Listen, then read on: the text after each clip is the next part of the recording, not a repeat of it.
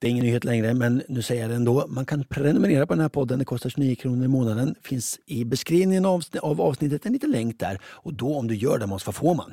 Man får vår eviga tacksamhet. Ja, ja, ja. Och så slipper man reklam. Just det, och så kanske ibland får man avsnittet lite tidigare. 29 kronor i månaden. Gör gärna det. One size fits all seemed like a good idea for clothes. Nice dress. Uh, it's a it's a t-shirt. Until you tried it on. Same goes for your healthcare.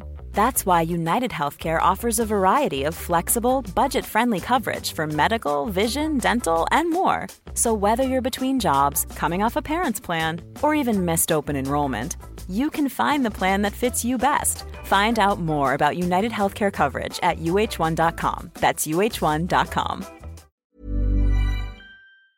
Den här veckan är vår podd sponsrad av Synoptiks glasögonabonnemang Synoptik All Inclusive. Och du och jag Måns har ju typ tre kilo bakelit i form av glasögon mitt i facet dygnet runt. Mm. Det är stora stabila glasögon och vi ser båda ut som en arkitekt som fått barn med en mediaproducent. Mm. Inte går väl så stabila glasögon sönder? Nej, mina har aldrig gått sönder. Jag däremot har satt mig på mina säkert fem gånger. Jag har backat över dem. Jag har dykt ner i havet med dem så att de sen försvann. Jag har lagt dem på flygplan som sen flög iväg. En gång på krogen var det en man som hade väldigt, väldigt, väldigt stort huvud som ville prova mina synglasögon. Han hade så stort huvud så han bände på dem och ena, och ena skalmen lossnade. Nej! Trots att jag har stridsvagnsstarka glasögon så går de sönder och försvinner. Ja, men då kanske Synoptics All Inclusive är något för dig. Där ingår nämligen otursskydd. Och där har du mitt huvudargument för att skaffa ett sånt här abonnemang. För alla andra kan jag berätta att Synoptics All Inclusive är ett tryggt och bekvämt sätt att ha glasögon där du kan kombinera glasögon med solglasögon och linser. Fria glasbyten om synen förändras. Du kan inkludera solglasögon. Ja, slipade solglasögon till och med. Du kan ha dynamiska glas, sådana som går från färglösa till mörka beroende av hur soligt det är. Massvis med varumärken att välja på. All service, alla synundersökningar inkluderade i en fast månadskostnad. Och massa saker som vi säkert har glömt. Från 90 kronor i månaden, inga oförutsedda kostnader. Och så ett erbjudande. Du får alltid 30% på alla glasögon och solglasögon när du tecknar ett Synoptik All Inclusive abonnemang. Läs mer nu och boka tid på synoptik.se.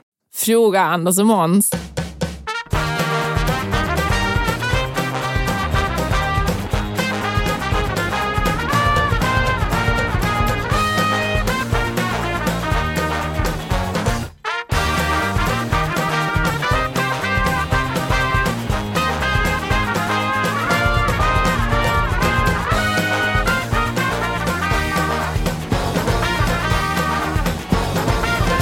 Hej gänget!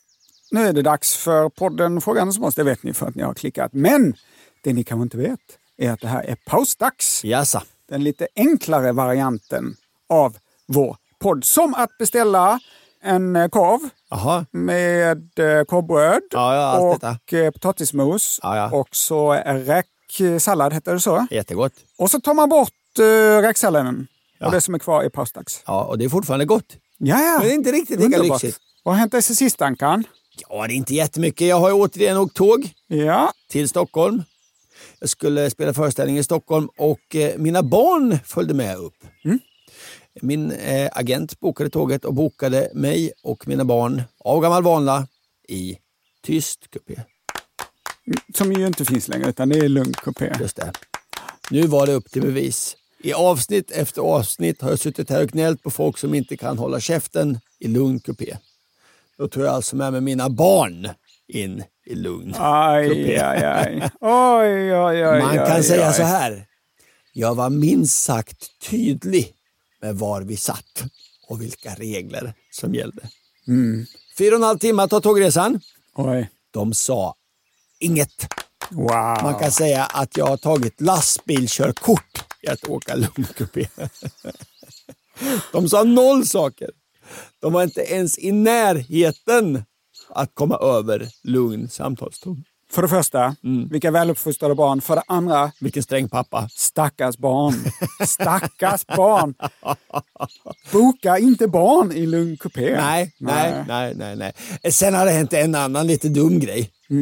Ja, min eh, och vår gemensamma vän Valle skulle laga våran eh, husbuss som hade blivit sönderslagen av ett polskt filmteam. Det är en lång historia, den tänker jag inte dra nu, men jag har varit ganska arg. Nu skulle vi montera tillbaka en taklucka som blivit sönderslagen. Den här eh, sticksågen, vi behövde bara upp ett lite större hål i taket på bussen och sticksågen var eh, trasig så Valle tog fram sin vinkelslip. Mm.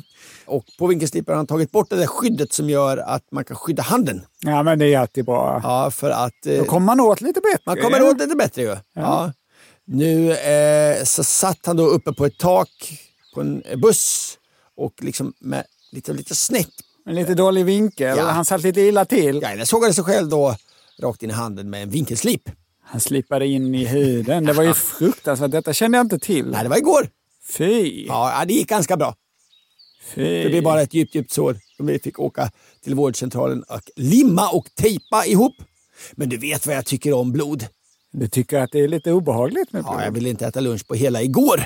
Vet du vad min eh, far gjorde då? Nej, jag vill inte veta, jag vill inte veta, jag vill inte veta. Han höll på, eh, detta var också häromdagen, han höll på med en vinkelslip. Nej, nej!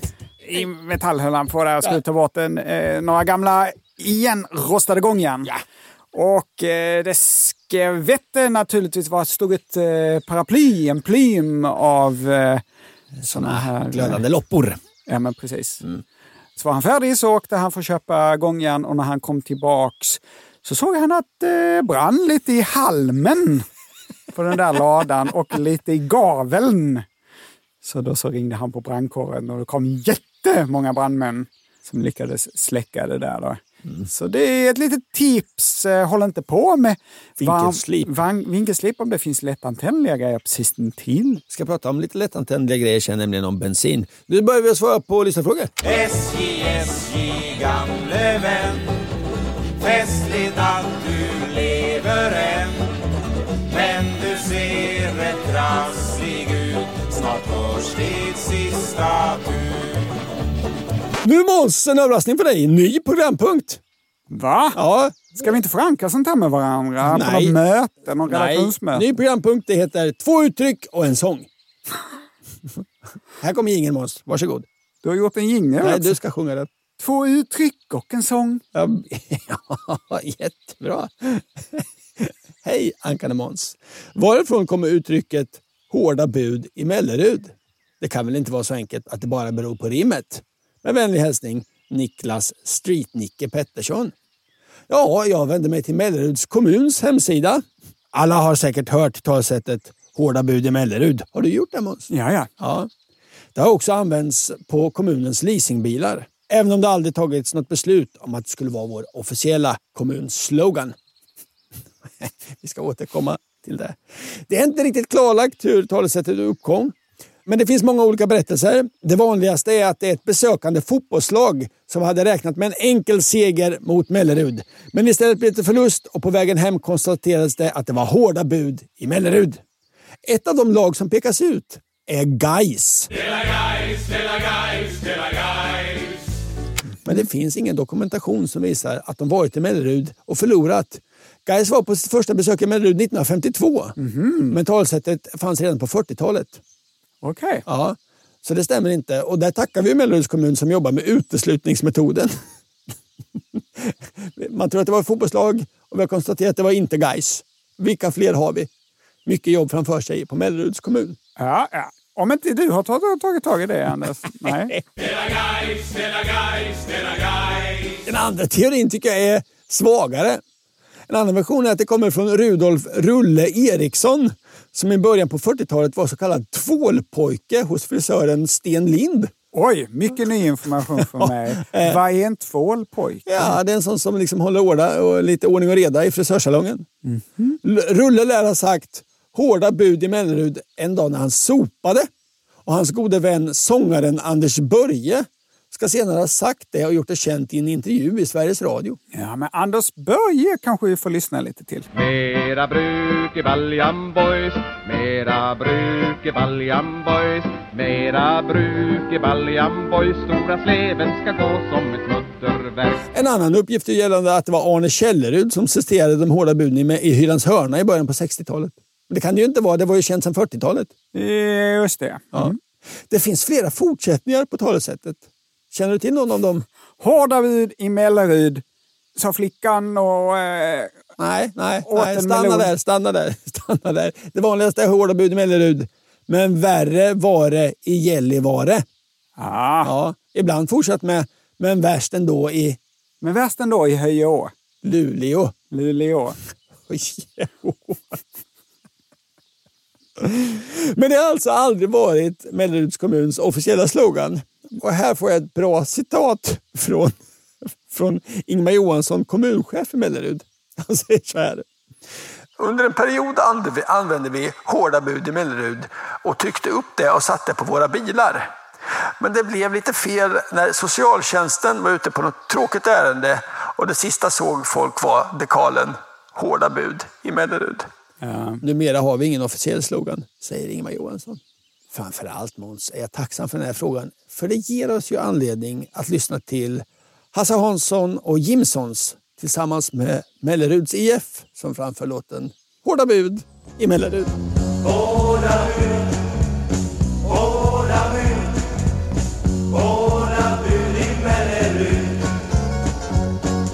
Talesätt nummer två Måns, är du med? ja, Anders Måns, jag har funderat eh, vart uttrycket grabbarna grus kommer ifrån och vad det egentligen betyder. Med vänlig hälsning Gullan. grabbarna grus. Ja, Gullan, det här var eh, svårt att hitta och när jag googlar verkar, hittar jag bara någon vidrig barkedja på en charterort med mycket, där tonåringar har på sig lite kläder och dricker sprit. Utomlands, en svensk eh, Ja, utomlands. ja. Men det verkar finnas lite olika teorier. På Svenska språkrådets Twitterkonto hittar jag en länk där man hänvisar till ett radioprogram som har forskat i frågan. Mhm, vilket radioprogram då? då? Det framgår inte av länken. Kan det vara ett språket i P1? Jag tror inte det när jag läser vad jag hittar på länken. De första, de första grabbarna Grus var två goda vänner som hette Tage och Tobias. En gång i tiden drev de ett stenbrott på Öland. Det låter som början på ett mattetal. Affärerna gick strålande. Tage och Tobias var alltid snälla och trevliga. Dessutom var de alltid starka och välkammade. Men ibland tröttnade man på det man gör och det var precis vad Tage och Tobias gjorde. De bytte bransch. Vi startar ett grustag, sa Tage. Det är ungefär som att ha ett stenbrott och dessutom börja kalla sig för Sten. Jag får bli grus. Grus-Tage, alltså som är grustag. Aha. De båda tyckte det var roligt. Nu låter det mer som en vits. Ja, de båda tyckte det var en rolig och häftig idé. Och Tage började kallas för Grustage och tillsammans började de kallas för Grabbarna Grus. Uttrycket spred sig snabbt.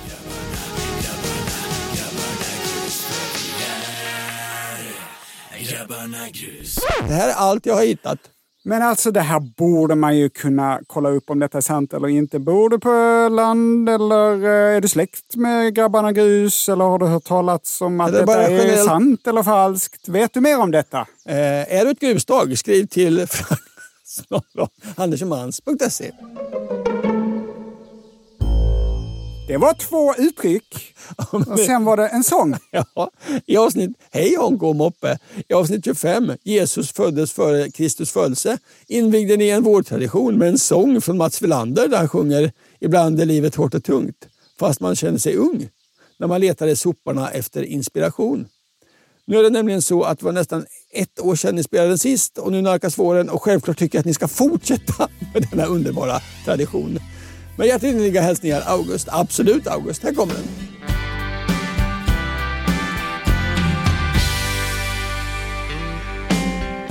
Ibland är livet hårt och tungt Fast man känner sig som ung När man letar i soporna Efter inspiration lyser och tanken ler Då vill jag ha mer Det var programpunkten Två uttryck och en sång. Vi går vidare. Anders Johansson, Ja, vi har fått en fråga från Emily. Så här skriver hon. Hej! Jag har en fråga som rör fåglar i allmänhet, men kanske kajor i synnerhet. oj. Jag och min mamma satt och åt picknick i en park och efter en stund fick vi sällskap av en kaja som var både enbent och enögd. Oj. Stackare, tänkte vi. Men Förlorat lite av sin, av sin luft, eh, sin luft, sin kylsystem i i ena benet. F- förlåt? Ja, det pratade jag om att de har någon slags... vär- Värmeväxlare i benen? Ja, har tappat halva sin värmeväxling. Just det, just det. Stackare, tänkte vi, medan Kajan tittade uppmanande på vår utflyktsmat Såklart. med sitt enda öga. Efter en stund kräktes Kajan på marken och såg än mer eländig ut. Såklart. När vi gick därifrån så kastade vi det lilla som fanns kvar av maten åt Kajans håll. Ja. Och döm om vår förvåning. När Kajan då öppnade sitt blinda öga och fällde ut sitt andra ben samtidigt som den glupskt kastade sig över matresterna. Till min fråga, kan fåglar luras på det här viset? Eller finns det någon annan förklaring? Detta undrar Emily i Umeå. Och nu har vi faktiskt med oss vår favoritfågelforskare Per Ahlström från Uppsala universitet. Hej Per! Hallå, hallå! Vad säger du om Ja, ju, Emelies eh, ja, fråga? det var ju en, en intressant iakttagelse.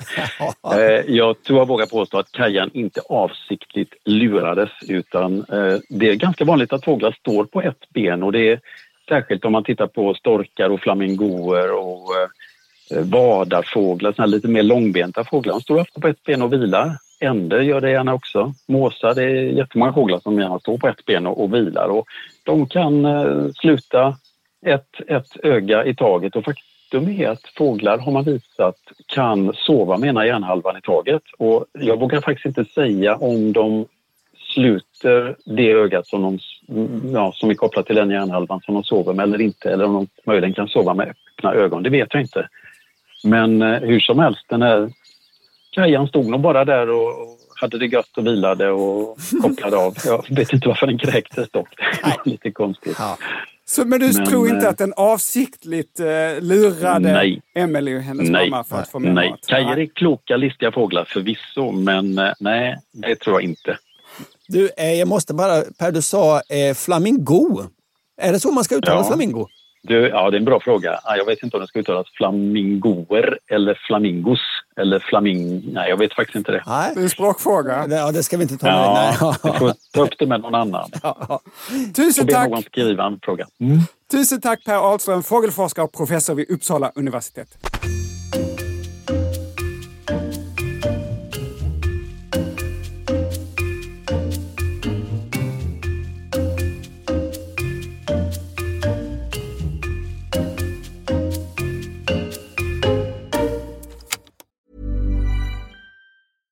Hey, I'm Ryan Reynolds. At Mint Mobile, we like to do the opposite of what Big Wireless does. They charge you a lot, we charge you a little. So naturally, when they announced they'd be raising their prices due to inflation, we decided to deflate our prices due to not hating you.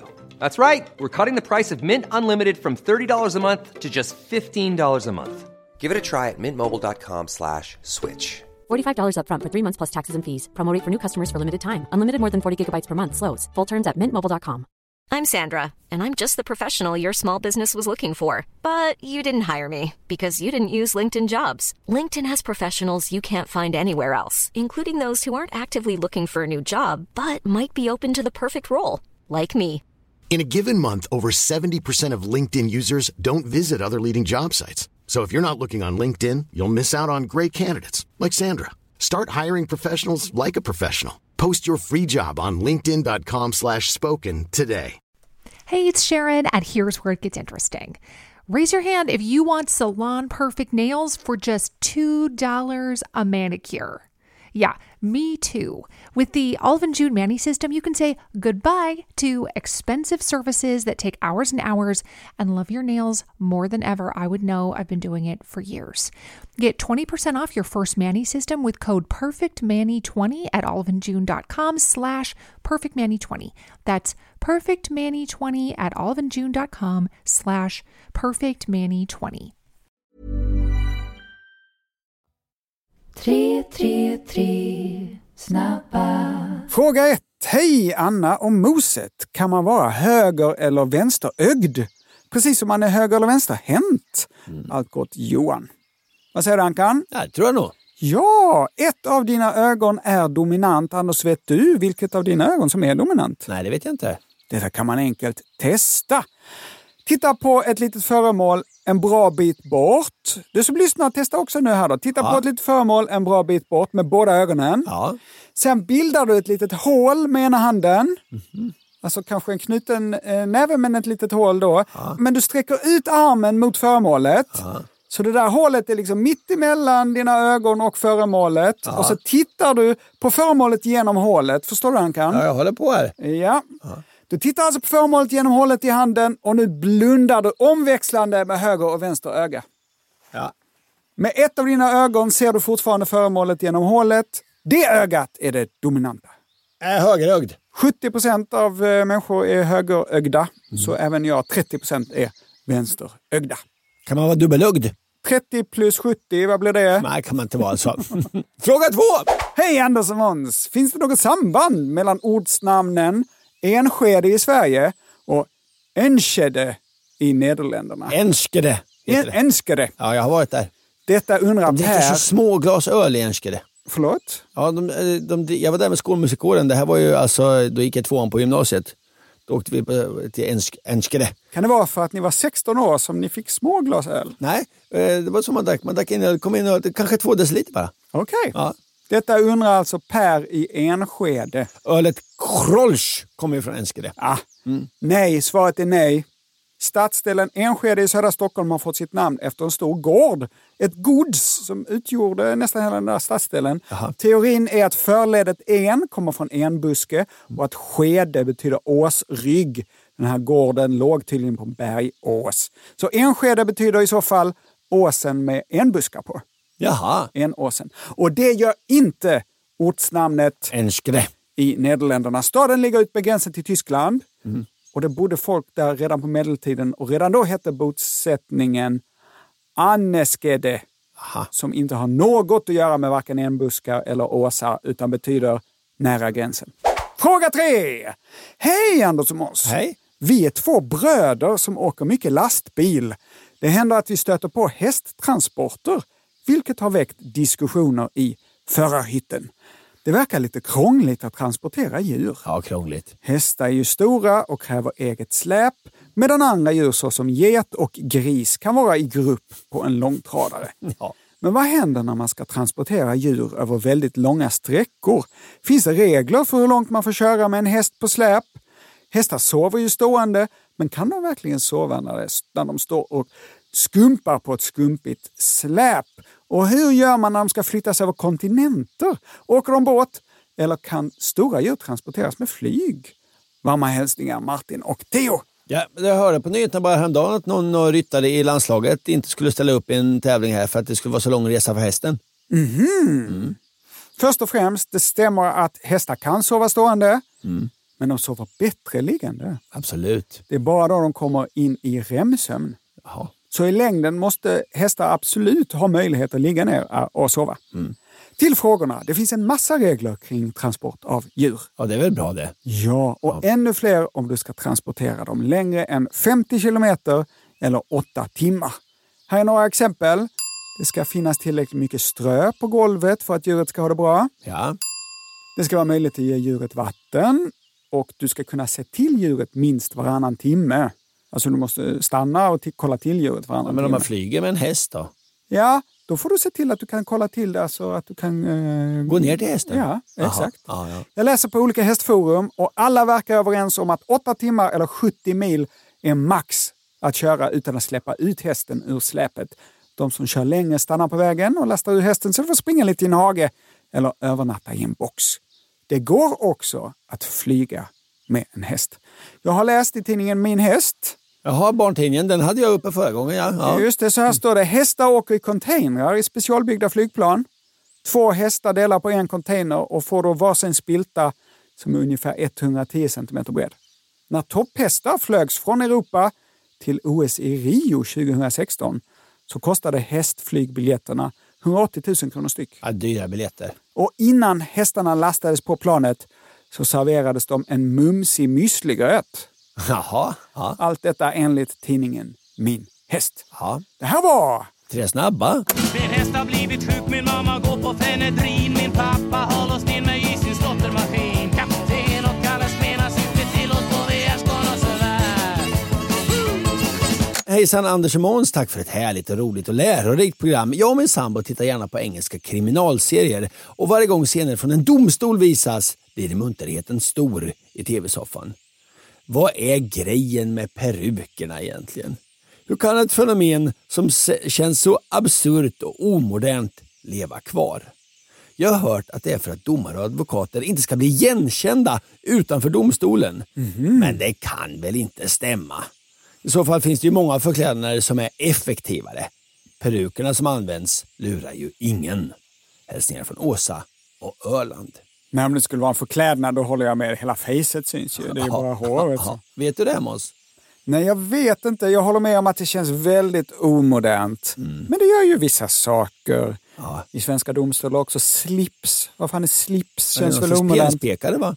Ursäkta? Ja, ja, men jag läste bara ingressen till en artikel eh, som Du handlar om... kanske skulle läst hela artikeln. En penispekare. Ja. ja. Att det är en pil ner. Ja.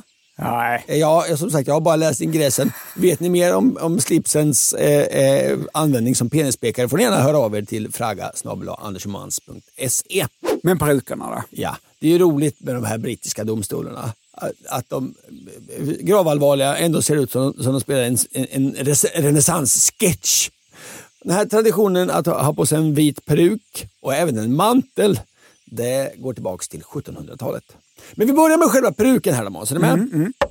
Varför kom man upp med de här liksom pulverindränkta perukerna eh, hu- överhuvudtaget i första hand? Varför toppar man huvudet med en kliande, svettframkallande låtsashårsmössa? Vad är förklaringen? Kan det vara att om folk hade en dålig hårdag? Ja, att, att eh, minst sagt. Klassiska svaret, syfilis. Ja, ja, ja, att man började få sår i pannan och ville dölja de här såren. Ja, perukerna började bli pop, eh, poppis i slutet av 1500-talet när Europa drabbades av jättemycket syfilis. fanns ju inte antibiotika, så folk med syfilis de fick utslag då, de blev blinda, dementa, de fick upp, öppna sår och just håravfall. Och det här håravfallet det var problematiskt i finare kretsar. Långt hår det var nämligen mode och så här tidig skallighet det var en väldigt tydlig signal. Ah, ah, han har åkt på syfilis. Eller hon. Jag vet, tänkte de. Vi döljer det här med hästhår. Med hästhår? Ja, det är ju ett tag. Det är ju tag. Tagel? Ja, ja, ja. Gjorde man tupéer av hästhår? Ja, hela perukerna är Ja. så tagen. Ja. Och perukerna de var också bra för de som hade löss. Det var mycket svårare att plocka löss från liksom håret på huvudet. Det är lättare om man bara kan ta av håret och så rengöra en peruk. Aha, så man rakade skallen under? Det tror jag inte. Men då slipper man ju ha löss ju. Ja, absolut. Så kanske man gjorde. Den riktiga trendsättaren när det kommer till peruker, det var ju Ludvig den 14, den franska kungen, alltså solkungen.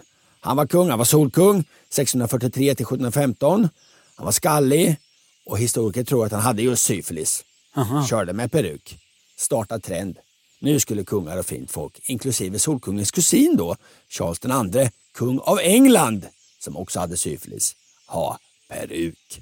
Och du vet hur det är när kungar tar på sig någonting? Ja, Ja. då vill även aristokrater och, och fint folk i allmänhet, de hoppar på det här. Ja, ja, ja. Åh, vi ska också ha hästhår på huvudet. Exakt. Engelska rättssalar, lite långsammare med att ta sig an det här nya tuffa. Men sen kunde de inte hålla sig. Nej. 1680, Boom. perukfritt Jaha. i de brittiska domstolarna. 1685, Boom. alltså bara fem år senare, pang, jag small det till. Axellånga peruker, det hade blivit en korrekt del av en domstolsklädsel. Ha. Var mode helt enkelt. Ja, ja. 1685. Ja, ja, ja. Order! Order! Order! Sen gick ju peruken ur tiden. I resten av eh, samhället. Ja, men du vet hur det kan vara i Storbritannien. Prins Charles, han, eh, eller nu kung Charles, han Ja. använder inte peruk nu för tiden. Nej, men man gillar traditionen. Ja, det gör de. Ja, så domstolarna de behöll perukerna. Nu håller perukerna på att långsamt avvecklas. Från 2007 så krävs inte peruker i familje och civilrättsdomstolar. Utan det används bara vid brott, brottmål. Okej. På Irland så slutar man med perukerna 2011. Tidigare engelska eh, och brittiska kolonier, alltså Jamaica till exempel, slutar med perukerna 2013. Så svaret är faktiskt det enkla tråkiga tradition. Men vår brevskrivare föreslog att det var för att man inte skulle bli igenkänd utanför domstolen. Just det. Och att det var en dålig förklädnad. Absolut. Men om man läser om det här så är det många eh, jurister i, i England som, som gillar, gillar perukerna. Man säger så här, perukerna har blivit en symbol för anonymitet. Jag vet inte riktigt vad de menar med det, men de säger så. Det känns liksom som man går in i en annan roll. Ah, ja. Man går in i sin yrkesroll och så manifesterar man det med, med lite kläder och peruken. Och... Och det, det, det, många, ett, ungefär 70 procent av de som jobbar, eh, som tvingas bära peruk, gillar det. 70 procent av de som tvingas, Ja. de gillar det. Ja. Rolig fakta, vet du vad en sån här domstolsperuk kostar? Ah, jag tror att den är superdyr. 30 000. Det var ändå billigare än vad jag trodde. Ah, så trodde du? Ja, jag trodde 40. För, ja, ja. Så att man får en, en, en hyfsad eh, eh, Volkswagen Bubbla alltså för, eh, för samma pris som en domstolsperuk. Ja, då hade jag tagit bilen. Jag också. Kolla på en igår. Vi går vidare. Men vad gör väl det, ja vad gör väl det, ja vad gör väl det att man luras lite grann, ja vad gör väl det, ja vad gör väl det, när man är en glad lax från Hälsingland. nu ska vi köra lite... Pling, pling, pling.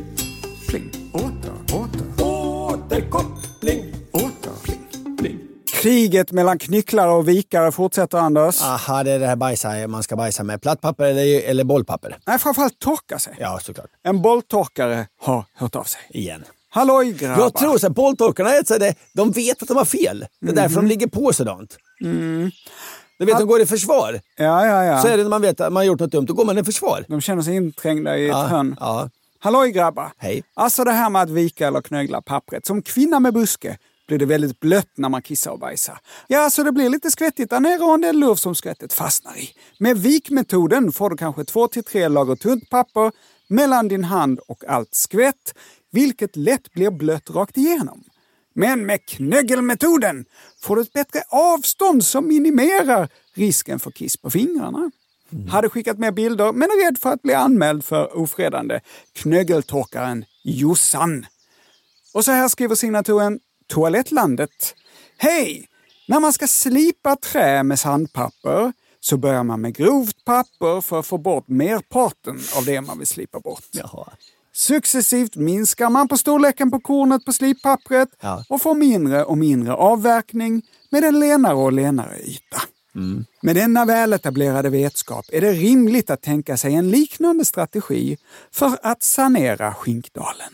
En mix mellan knyckling och vikning bör kunna fungera väl och ge önskat resultat. Har du mycket att avverka kanske du ska börja med en eller två knycklingar av toapappret för att sedan stegvis övergå till att vika. En annan sak som jag funderat över är varför man bara har en sorts toapapper på väggen i taget. Det vore smart att ha en buffé av rullar med olika hårdhet efter behov. Ja. Detta skriver alltså Toalettlandet. Ja, så kanske är hantverkare i botten. Så kan, det ju vara. Alex har skrivit till oss under rubriken Boll och viktorka-kombinationen är ultimat. Hej grabbar! Det är många som är inne på det. Jag tar två pappersrutor, knöcklar ihop den ena och viker smidigt över den andra rutan och nyper ihop allt som ett litet paket. Detta ger en slät yta med ett stadigt handtag. Där också tjockleken på paketlösningen ger handen ett behörigt avstånd från fekalierna. För att ytterligare maximera toalettbesöket ser jag också till att trycka på mellangården för att få ut de sista urindropparna. Noll läckage är lika med 100% nice. Skriver Alex. Gör du det Ankan? Trycker du på mellangården? Nej, men återigen en, en artikel som jag bara läste rubriken på. Ja. Här. Det var Aftonbladet hade Så slipper du droppsnopp. Och det kanske var det här som tipsades om. Det vet jag inte för jag läste inte det. Nej, varför läste du inte hela artikeln? då? Nej, men ibland så måste jag bromsa mig själv för nu, nu konsumerar jag saker som jag inte vill konsumera. Du lider inte av droppsnopp? Nej, jag lider inte av droppsnopp. Nej, då behöver du inte läsa den där artikeln heller. Nej, men det var jag- kanske dessutom inlåst. Du kanske inte... Ja, det var inlåst. Du hade inte kunnat läsa den. Nej. Andreas skriver... Jag betalar inte för fakta om droppsnopp, det gör jag inte. Nej. Nej. Andreas skriver så här. Hej Måns och Anka. Ja, det var ett väldigt engagemang i det här. Ja, Ja. utöver knögglare och vikare som splittrar befolkningen så finns det sitttorkare och ståtorkare. Nej, ståtorkare, kom igen. Om man ställer sig upp så kläms ju skinkorna ihop, då kommer det ju inte åt. Till min stora chock fick jag för något år sedan veta att min kära sambo är ståtorkare. Som normal sitttorkare som viker pappret hade jag inte den blekaste aning om att det fanns andra sätt. Detta skriver alltså Andreas. Ja, nej, men det är bara att sluta med.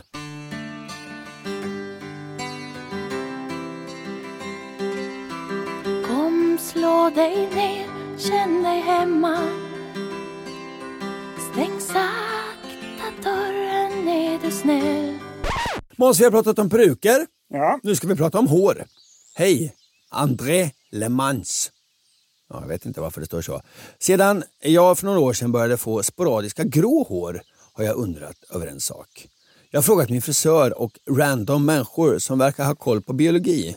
Men eftersom ingen haft svar trillar jag nu frågan åt ert håll och hoppas på bättring. När grå hårstrån växer ut är de som de gamla hårstråna med färg, men utan pigment. Det borde väl betyda att de skulle vara tunnare än de gamla färgrika hårstråna som innehöll pigment. Men mina grå hår och åtminstone fyra andra personer jag pratat med är mycket grövre än färgstråna. De är tjockare och liksom en helt annan stuns. Man struktur. Hur kommer det sig? Vad gör pigmenten som leder till tunna fullsamma hår som bristen av pigment gör till tjocka bångstyriga? Ja, jag har börjat få eh, lite gråa hårstrån och de eh, är krulliga. Jag har ju rakt hår i övrigt, men eh, de här gråa har en lite annan struktur och är lite eh, vågiga. Så äntligen kanske jag kan få lite vågigt, härligt hår. Jag har ju fått lite grått skägg. Det brukar ju vara en hänvisning till att håret minsann inte kommer stanna färgglatt. Vadå, en gång till? Alltså, det grå skägget är liksom det gråa hårets förtrupper. Ja, ja, ja. Men Ankan Johansson, Ja. att vara över 50 och fortfarande inte ha fått grått Jag är inte hår. över 50 Nej, än. Nej. okej. Men att vara 50 och att fortfarande inte ha fått grått hår Jag på skallen, 49. det är ovanligt. Det vet du, eller hur? Ja, absolut. Igår sa en väninna till mig så här, ordagrant. Ska du verkligen ha så där långt hår? Va, va, va? Som att det var negativt att ha långt hår? Ja. Ja. ja. Hon tyckte kanske att mitt långa hår signalerade lite av en ålderskris. Mm. Men det är intressant med hår. Först lite allmänna hårfakta här, är du med? Ja. Hår växer ju ut ur eh, hårfollikar eller hårsäckar. Mm. Det är små hål i huden. Vet du hur många man har på, uppe på huvudet? Sådana små hål. 400. 100 000. Alltså bara i hårbotten. Sen har du under armarna och runt pungen och sånt också. Mm. 100 000 hål i huvudet. Om man skulle ta alla de hålen och lägga på en rad och varje hål var en meter så skulle det bli 100 000 meter. Ja. Ja, det är bra att det hjälper oss få Alltså, en mil. bild Ja, av... ett värdelöst exempel. Ja. Ja. Men det här visste inte jag. Att hår växer liksom ur hårsäckarna i cykler. Ja. Att håret växer i tre faser. Känner du till det här? Nej. Först har de en tillväxtfas där håret börjar liksom växa från roten. Mm. Den här fasen varar mellan tre och sju år. Jaha. Alltså, om du får ett barn Mm. och ditt hår bör, det hårstrået börjar växa samtidigt. Förlåt, en gång till? Om du får ett barn Ja. och, det, och samtidigt så börjar ett hårstrå växa ur en hårsäck på ditt huvud. På mitt huvud, samtidigt som jag får barn? Ja. Okej. Mm. Då slutade eh, den här tillväxtfasen fasen ungefär samtidigt som ditt barn börjar skolan. Ja, ja. Det är ju ändå imponerande vad länge det här håret växer. Just det. Sen kommer det övergångsfasen. Då avtar den här tillväxtfasen och den varar då mellan två och, och, och fyra månader. Vadå då? Att det bara står still? Det hår? står bara till, still då. Ja, det bara sen- där. Ja, och sen kommer vilofasen. Då trillar håret av Ja. och så eh, vilar den här hårsäcken i tre, fyra månader. så. Hårsäckarna tar semester. Var sjätte, sjunde år ungefär. Så. Jaha. Ja, sen kör de igång igen. Börjar tillväxtfasen i hårsäcken. Så de har tre, fyra månaders semester var sjätte, sjunde år? Ungefär. Det är inte okej. Det är för lite. Hårfacket borde gå in. Det borde de. Absolut. En genomsnittlig person tappar ungefär 100 hårstrån per dag.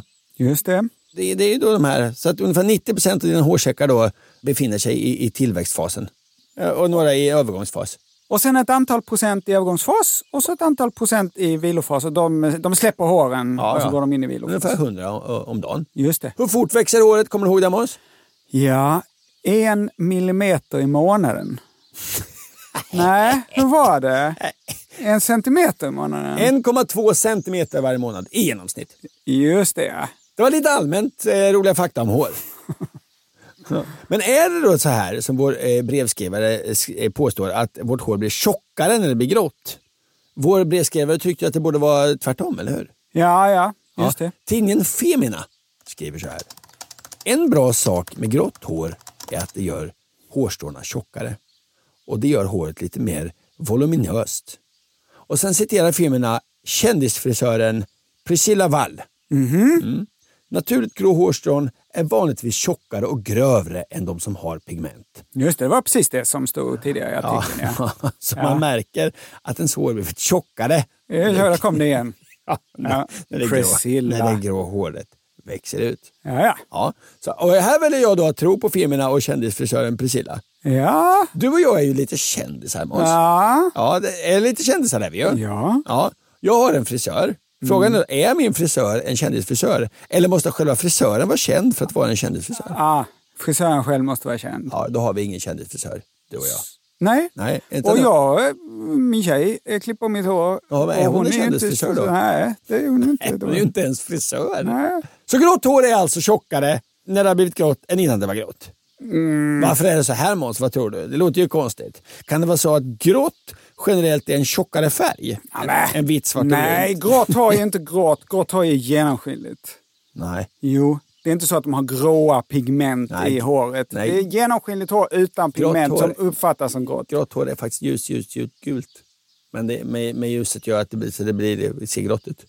Okej. Mm. Kan det vara så här då Måns?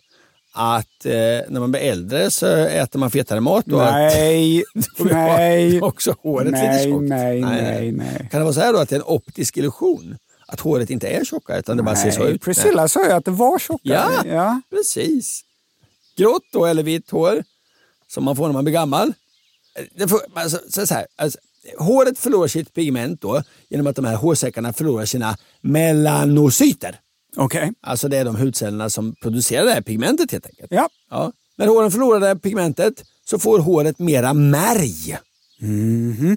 Vad är märg? Vad är ordet märg? Jag vet ju benmärg. Och det funkar likadant i håret ungefär. Alltså Jaha. varje hårstrå har som en märg, en kanal i mitten som är då omgiven av hårbark. Okej, så kanalen i mitten. Ja. Blir kanalen större eller finns det något i kanalen Nej, det- även nej, när håren är nej. gråa? Nej, den blir, den blir grövre i själva kanalen. Som en, den är som en benmärg fast i dina hårstrån. Hos eh, sådana blekfisar som du och Måns så bu- brukar man eh, oftast bli gråhårig runt, börja bli gråhårig redan runt 35 års ålder. Just det. Hos mörkhyade så, så kommer det 10 år senare. Mhm. Ja, men jag tycker det här är intressant. Folk i genomsnitt då börjar bli gråhåriga när de är 35. Mm. Jag är då snart 50. Och jag är ju inte grå, jag bara lite i skägget då. Och jag är faktiskt ganska, det här är lite skägg, men jag är grå runt genitalierna. Där Detta, detta vill jag inte veta. Nej, där detta har- vill ingen veta. Nej men där har jag blivit gråhårig. Det här kan vi klippa bort. Att man blir grå, gråhårig där först ju. Det är, eller att man blir, jag har blivit i alla fall. Det är ju konstigt, eller hur? Ja. Men det är intressant, det som då var en toknitlott när man gick på högstadiet. Att vara gråhårig runt genitalierna? Nej, men att det kan vara en vinst nu. Vadå? Att man som jag då, inom citationstecken, blommade sent. Ja, ja, att du kom i puberteten typ i 30-årsåldern. Ja, nu kan du skörda frukterna av det. Ja, Ja. ja, att, att jag nu får återbetalningen, att jag får, får vara färgglad på huvudet något extra år som kompensation. Ja, det skulle du veta att när du var 15 men såg ut som 7. Att sen kommer jag vara glad för detta. Det hade varit en klen tröst. Då ja, men nu är det inte. Nej, nej. Nej, nej, nej. nej. Och du tappar inte heller ditt hår på skallen. Hur går det? ah, lite grann. Hur går det för dig Måns? Tappar du ditt? Ja, men jag får ju vikar Ja, ja, ja. som blir eh, djupare. ja. Och det känns? Det känns inte, men det syns. Vi går vidare.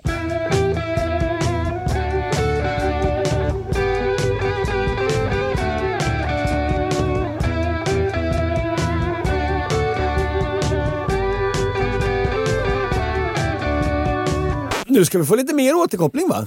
Ja. I avsnitt 59 så pratade jag om varför det är varmt i jordens inre. Ja, herregud vad du pratar. Så här skriver en lyssnare, tillika geolog. Vill bara påpeka att det inte finns lava i jordens inre. Nej. Flytande material i jordens inre kallas för Magma. magma. Egentligen är det samma sak. Man gör denna distinktion för att veta ifall man talar om just jordens inre eller yttre. Vi har alltså magma i jordens inre som under ett vulkanutbrott... Vulkan, det var ju ditt efternamn i förra avsnittet Ankan, kommer du ihåg? Det är briljant det här. Det- Ankan blir arg. Ett vulkanutbrott. Magma i jordens inre kommer under ett vulkanutbrott alltså ut i form av Lava. Exakt. Geologen fortsätter. Med hjälp av detta kan man enkelt ursprungsbestämma en bergart. Exempelvis så är granit en magmatisk bergart. Det är magma som stelnat i jordens inre. Medan basalt är en vulkanisk bergart. För det är lava som har stelnat. Mhm. Hälsningar en geolog som viker toapappret. Ja, det gör han ju rätt. Tusen tack geolog för detta klargörandet.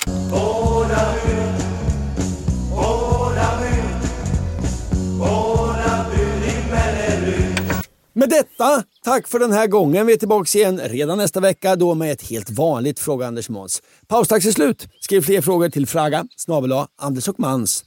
Ha det så bra. Puss och kram. Hej då.